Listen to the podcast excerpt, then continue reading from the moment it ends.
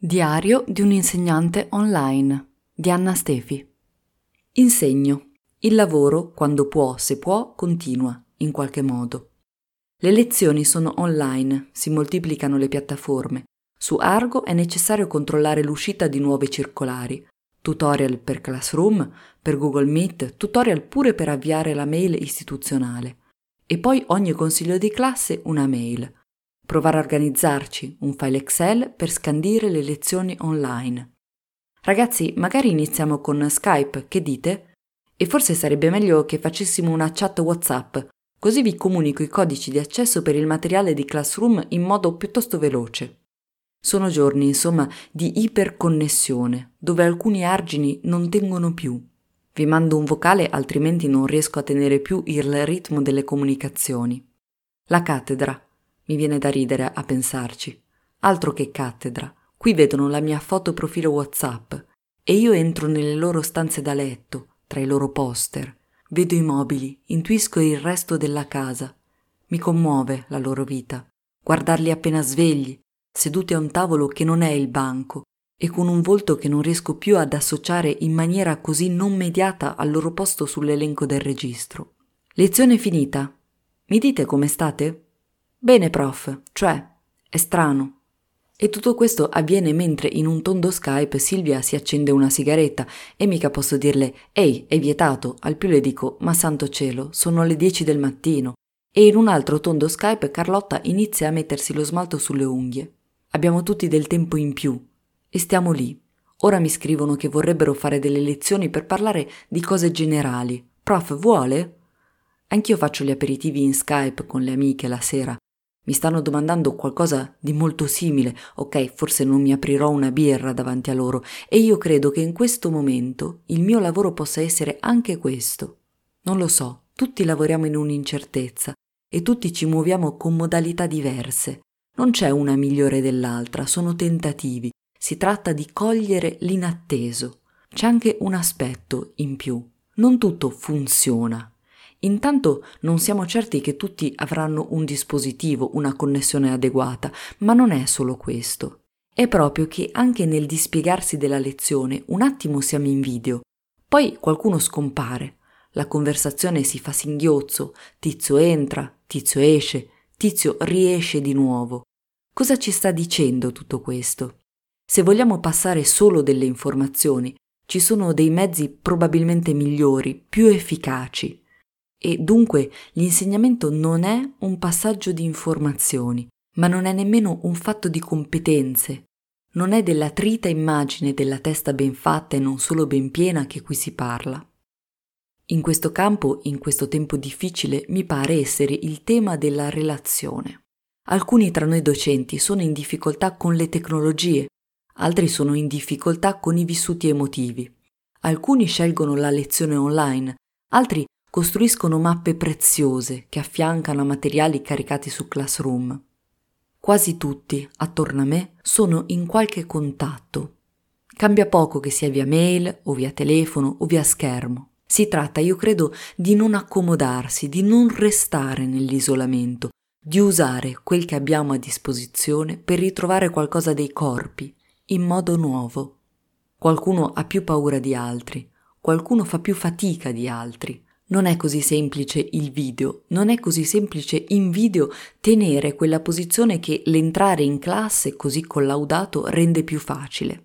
Trovo che il nostro compito ora sia testimoniare la nostra presenza e la presenza della scuola in questo tempo di inciampo. Scandire la giornata con le lezioni e conservare alcuni aspetti della cornice istituzionale, la lezione, i contenuti, quel che resta di un programma. Interrogheremo? Vediamo. Qualcosa si sfalda e non accorgersene o provare a fingere che non sia così, ho idea che ci farebbe perdere una grande opportunità. Trovo importante mandare i miei appunti scritti a Francesca, che seguo come insegnante di sostegno, fotografandoli in tempo reale su WhatsApp, mentre l'insegnante di matematica prova a inquadrare il foglio con la penna e intanto parla, anche se l'immagine si fa sfocata. Chiamare Francesca in Skype, aspettare che la mamma le posizioni la videocamera e poi fare una versione di latino con lei. Questo non è il mio lavoro di insegnante di sostegno. ma in questo momento ho idea che quest'ora in più possa dire a Francesca che la scuola è qualcosa che risponde all'emergenza con modalità inedite, imprecise, diverse per tutti. Alcuni ragazzi come li raggiungi? Non tutti sono Francesca, non tutti hanno una madre che posiziona la videocamera. Si tratta, io credo, di provare a tenere una posizione in un'incertezza radicale, incertezza nella quale in alcuni momenti il loro sapere può venire in soccorso al nostro. Prof, giri il tablet. Guardi che Google Meet funziona meglio di Skype. Forse dovremmo ricordarlo anche in classe che c'è un loro sapere e non è solo il sapere informatico che può venire in soccorso al nostro. Non lo facciamo nell'abitudine di un operare, che è l'abitudine di un funzionare. Quando il procedere abituale delle cose si interrompe, vediamo elementi impensati prima. Ognuno mantiene il proprio ruolo, ma si apprende qualcosa di nuovo. Emergono in questi giorni elementi che credo di avere un po' imparato occupando la posizione dell'insegnante di sostegno. Se dipendesse da me, renderei obbligatorio l'insegnamento del sostegno per qualsiasi insegnante di materia. Un anno, non serve molto di più. Un anno di questo stesso non funzionare, un anno di imprevisti, di un sapere più o meno clinico che viene in soccorso molto poco, un anno in cui incontri l'uno a uno delle vite individuali degli studenti, un anno in cui il tuo corpo è in mezzo alla classe, non in cattedra, in cui nulla fa barriera, con tutti i lati positivi e negativi che questo implica, Magari faremo tesoro della prospettiva diversa occupata in questo stato di eccezione e non servirà nessuna dislocazione obbligatoria. Questo tempo che stiamo attraversando insieme si rivelerà sufficiente. Sarebbe bello. Credo, insomma, che qualcosa stia insegnando a noi insegnanti il peso della relazione all'interno di un'aula scolastica. Qual è il nostro compito ora, ora che nemmeno sapremo se e quando torneremo in classe? Qual è l'impatto con l'onda dell'imprevisto per le istituzioni? Cosa resta della scuola nella rottura degli automatismi? Io non so se faremo l'esame di maturità, ragazzi. Non so nemmeno quando rientreremo a scuola, a dire il vero.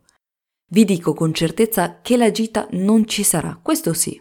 Per il resto capiremo giorno per giorno, ma ditemi come state, prima di tutto.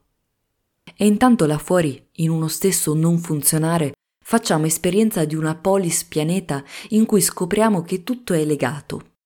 Anche di questo ce ne accorgiamo solo ora, e in modo ancora troppo confuso.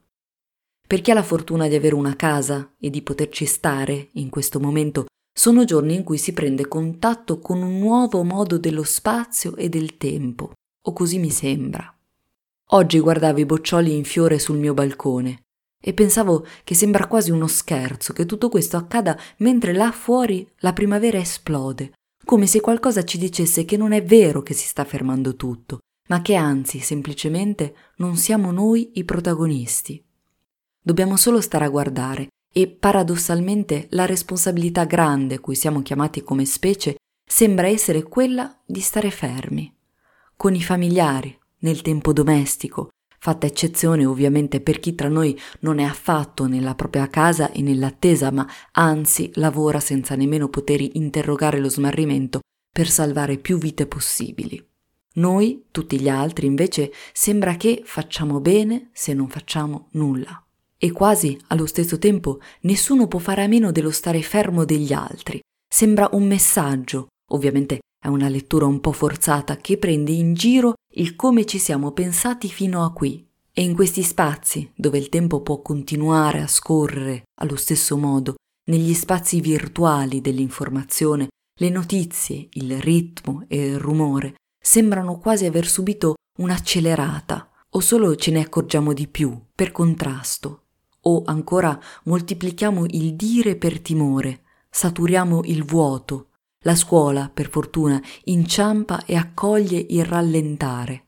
Insieme allo stare fermi potremmo pensare forse allo stare zitti, un po' di quel silenzio di cui parla Chandra Livia Candiani. Scrive che imparare a stare e assaggiare l'assenza è un dono.